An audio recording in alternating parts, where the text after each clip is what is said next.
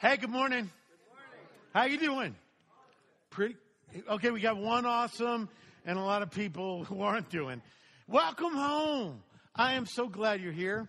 You are welcome home, even if you've never been to this place before. Because when we're home, when we're together, when we're in this place in God's presence, we are home. We love it. All right. If you have your Bibles, please grab them. Turn to Genesis chapter 1. That's easy. First page in the Bible. You all look like pros. Um, this is week number four of our women's series called Rise Up. And we've been having a great time over the last three weeks, um, just encouraging the women and pouring into them so that you can be the beautiful, worry free, good friend, woman that God created you to be and is calling you to rise up into. If you missed any of that, um, every week they're put on the website as a podcast. And as soon as they are, they also go to iTunes free. So if you're more into one than the other, just go there, um, catch up. I hope you're blessed because um, we love women, and God does too, and He has a great, great plan. So, this morning, we're talking about being the woman your husband most needs. Being the woman your husband most needs. Now, some of you, I, I can see it in your eyes, you're saying, No way. No way every Saturday I'm putting on my bikini and letting him watch me wash his truck. That is not what I'm doing. Well, I'm here to tell you that is not what your husband most needs, regardless of what he tells you on the way home in the car. That is not what he needs. He's going to find out what he needs. Okay.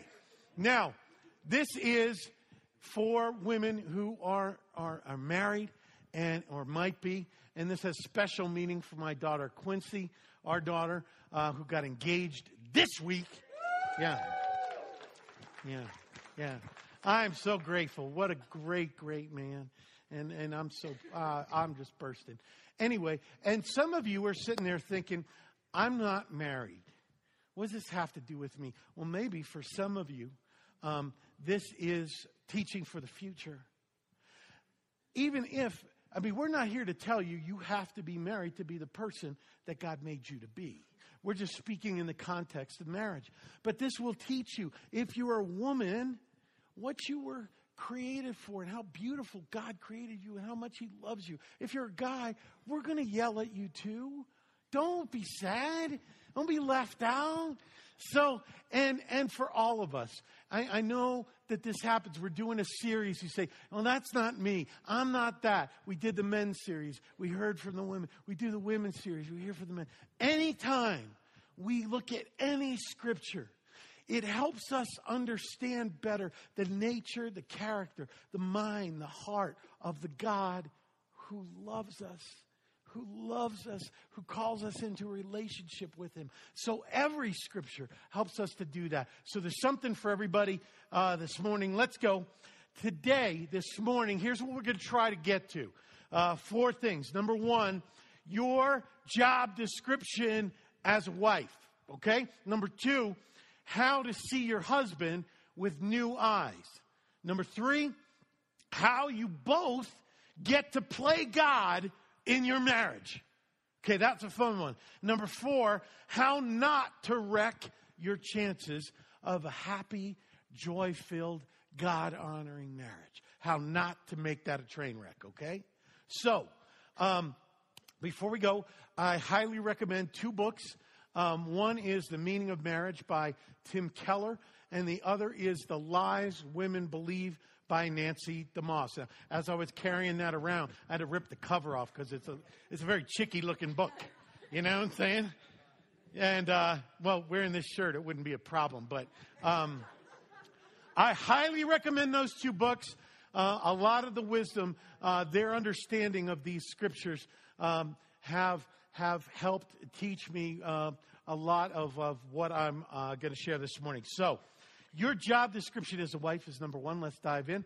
We're in Genesis chapter one. We have to go all the way back to creation. And that tells us a lot of things. So, Genesis chapter 1, let's pick it up in verse 26. Then God said, God is creating everything, right? Then God said, Let us make man in our image after our likeness. You say, God, don't you Christian types believe in one God? Yes, we do. Does God just talk about himself in the plural? No, he does not. This is the Trinity, the Father, the Son, and the Holy Spirit, all coexisting, all co eternal, and they're in. This is important to realize about our God. God is in a love relationship, a beautiful love dance, and exchange, and, and, and, and love flow in his own being.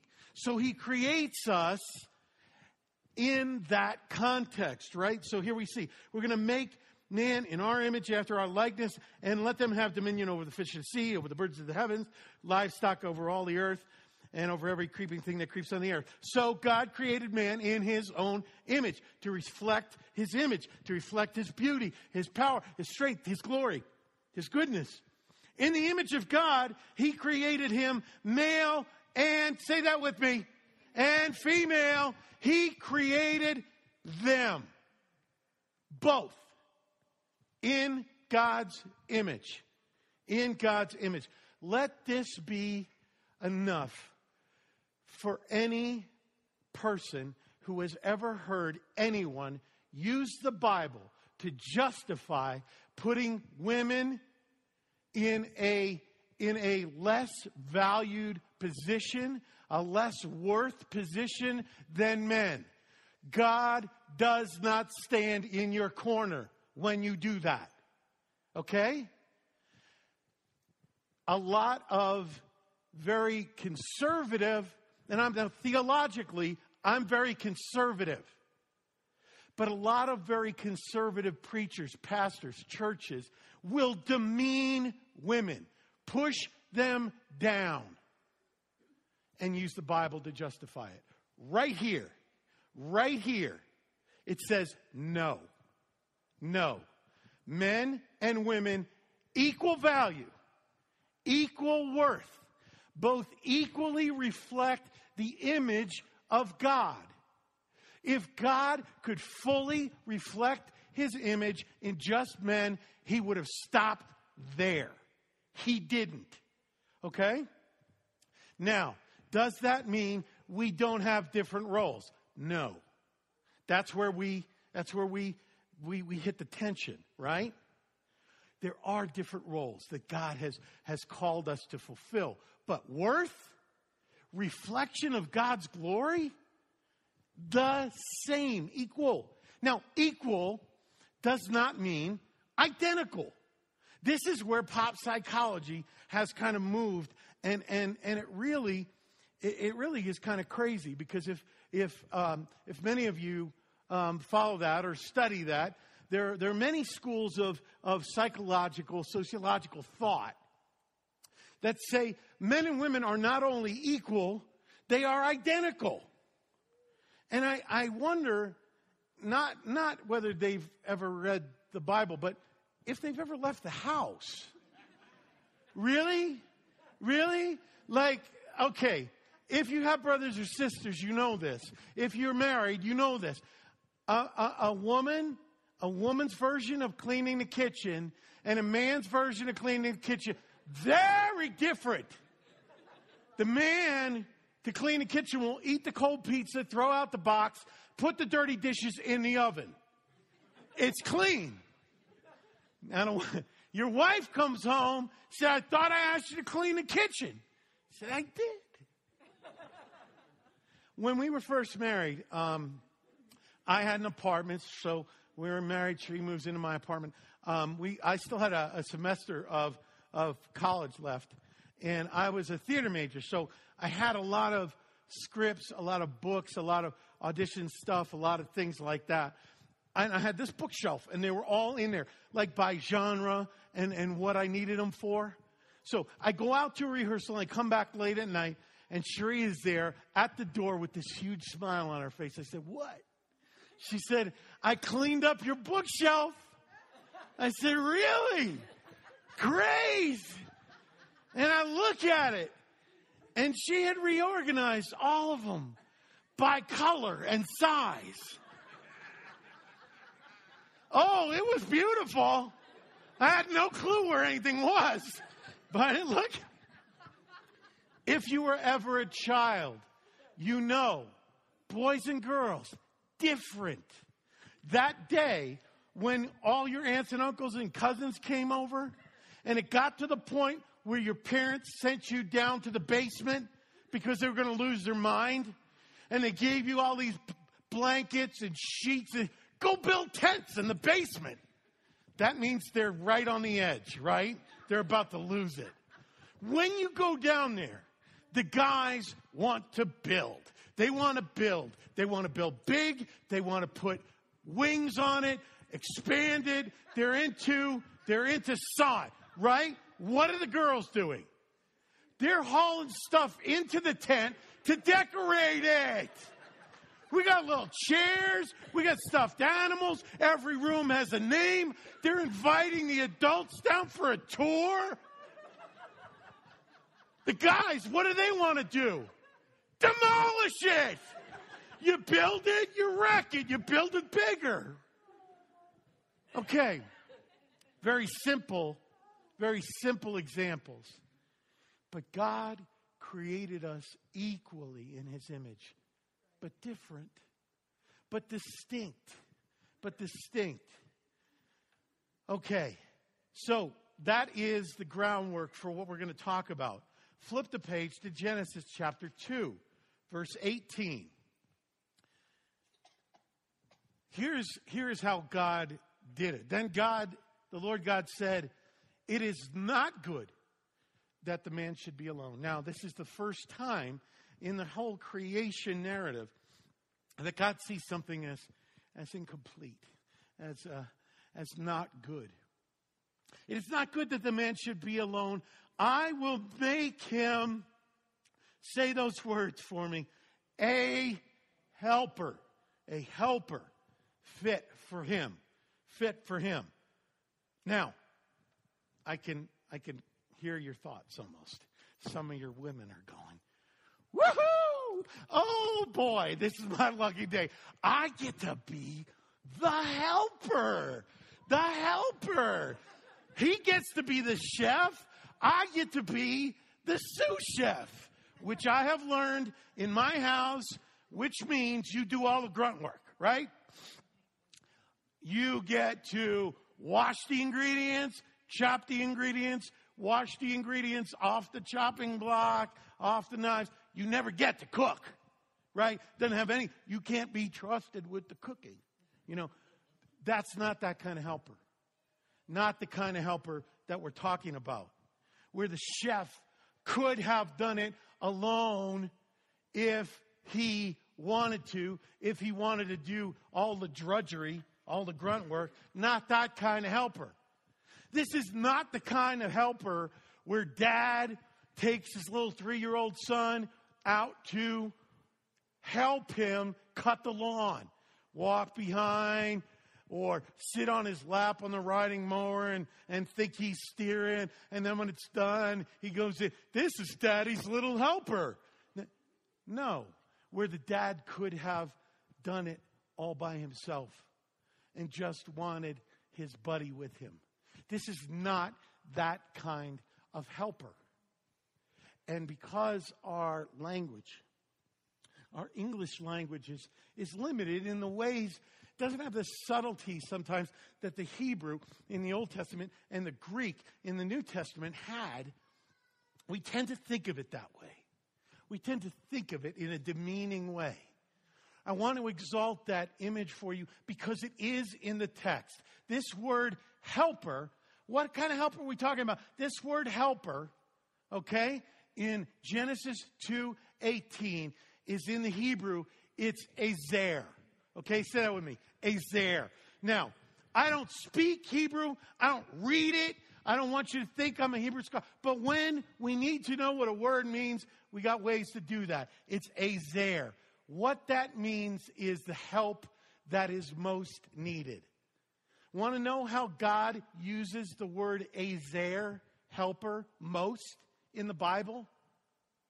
To describe himself.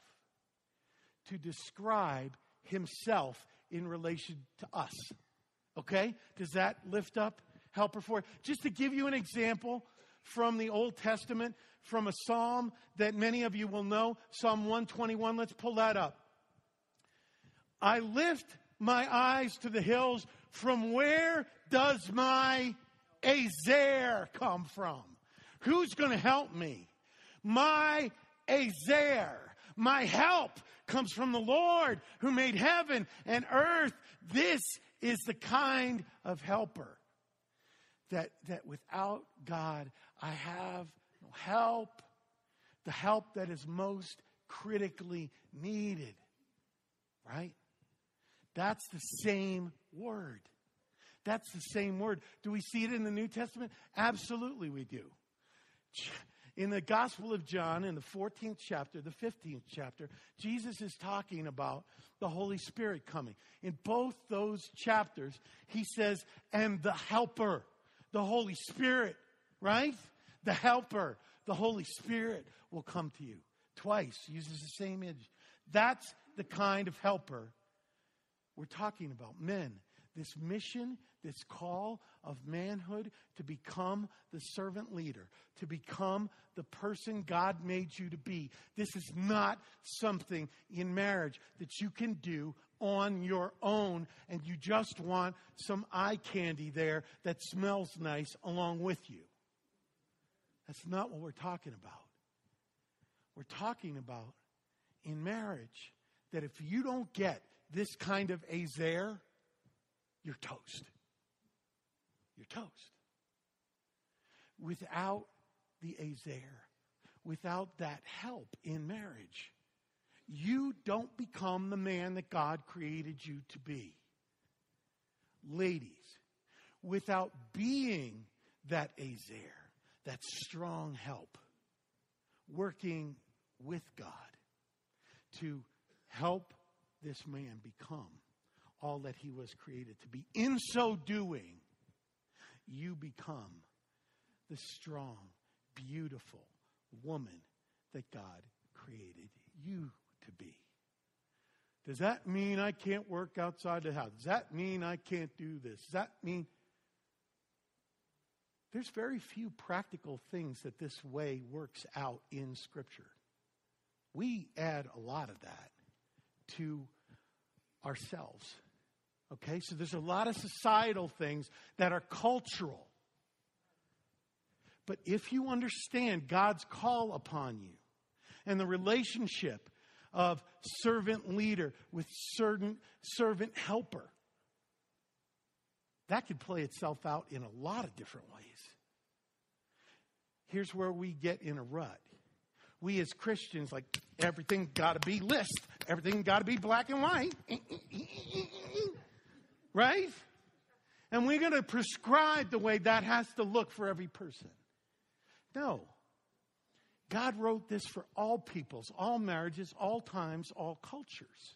So as long as this relationship with God is right, as long as this relationship man to woman is right. And we, and we do take note and we do follow those structural things that, that God has laid out. The way that specifically looks in your context, in your marriage, in your circumstance, that's going to be different. And we need to have grace. We don't, we don't, you know, she has a job. She has a job. I'm looking down. They homeschool. I don't do that. They don't do that. Come on. Your relationship with God, your relationship with each other. If that's right, if that's right, this is going to work out. This is going to work out in the way that He's planned. Okay, so we got the A's there. How and why do you need to see your husband with new eyes? Okay? As you help him. Well, it, it, help him become what? Well, we alluded to it, but let's, let's get some scriptural underpinning in Matthew chapter 20. Jesus is talking about, you know, man is called to be the servant leader, right? Jesus is talking to his friends. He says, You know how the world works? You know how the world works? You know that the rulers of the Gentiles, political, military, whatever you got, lord it over them. And their great ones exercise authority over them. It shall not be so among you. It shall not be so in your church. It shall not be so in your friendships. It shall not be so in your house. It shall not be so in your marriage. We don't roll like that. Whoever would be great among you must be your, what's that word? Servant. And whoever would be first among you must be your slave. Even as the Son of Man came, not to be served, but to serve, and to give his life as a ransom for many. Okay, we are talking to the women, but let me clear my throat so I can yell appropriately at the men. Um, are you looking at this, guys? When God calls you to be servant leader, it is an authority like we think of authority. He's saying, take all that that the world thinks authority looks like, shove it out. Let me tell you what real greatness, what real authority looks like. Here's what it looks like it looks like me. None of this is my fault, he's saying, but I'm going to make it my responsibility. I'm going to take your fault.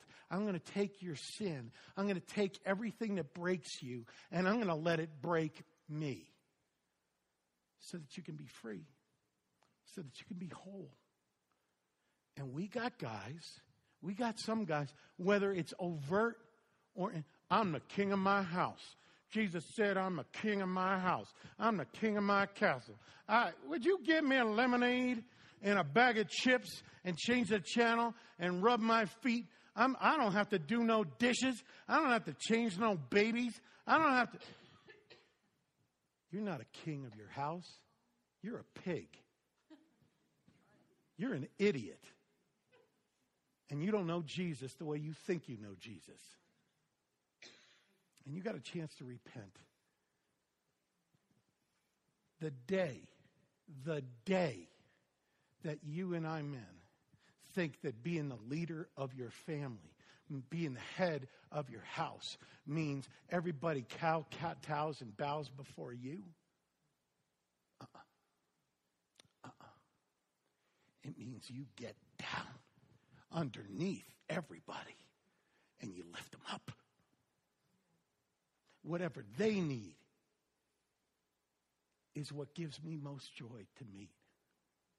However, I can serve, however, I can bless. There's nothing beneath me.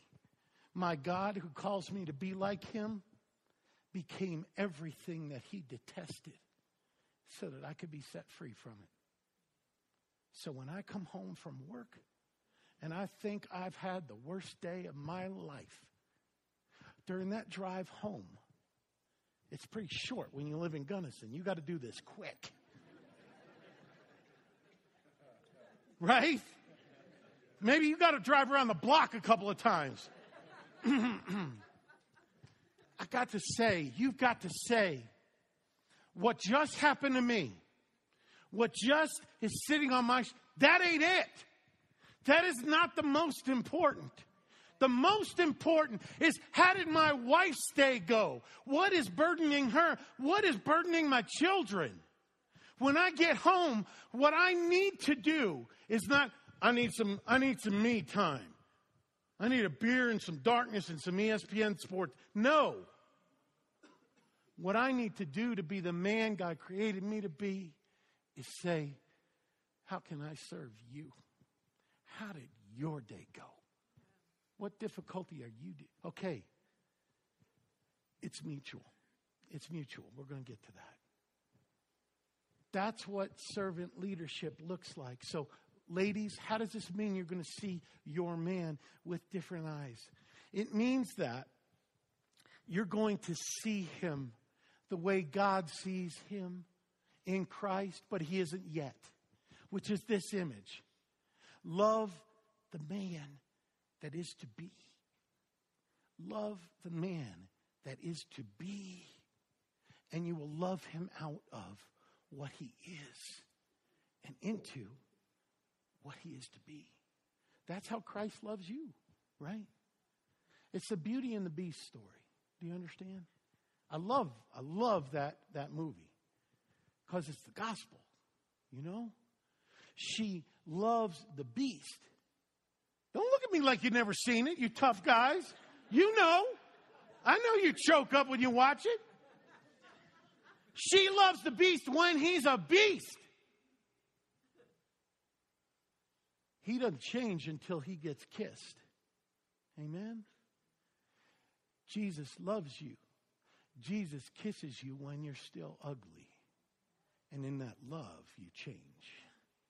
Amen? Ladies, you are partners with God in this change to kiss and love the beast, to kiss and love the man he is yet to be. How do we do that? Um, Ephesians 5, it ends with, um, with this verse that could have saved the world millions of dollars. Let me show you why. It says it's talking about, and we'll, we'll look deeper at this, it's talking about husbands and wives, and it says, Husbands, love your wives as Christ. Okay, we're going to go, not, um, oh yeah, we'll, we'll do this one. We'll do this one. Husbands, love your wives as Christ loved the church and gave himself up for her. He needs to live and die for his wife. Husbands need to live and die for his wife. Are you doing that, man? Is the essence of your life, is the goal of your life, your life to lead your wife into blessing no matter what it costs you. Because that's how God loved you in Christ, right? He went to the cross no matter what it cost him to lead you into life, freedom, forgiveness. That's the calling. That's how you have to, wives, love your husband into this as Christ loved the church, gave himself up for her. How are you going to do that? How are you going to do that? You need to see him as this so that you can help him become this, so that you can pray him into this. Michelangelo, uh, maybe one of the greatest artists of all time, his sculpture of David is, is one of the most celebrated uh, examples of. There, there is the um, from the waist up because we got some kids that didn't go to children's church. You've seen this, right? It's gorgeous. Gorgeous. This is the finished product, right? Here's a picture of something like what he started with. Some of you say, I go home to that every day. You put a baseball hat on that? a beer on one side and a remote control on the other. That's my husband. He's a rockhead.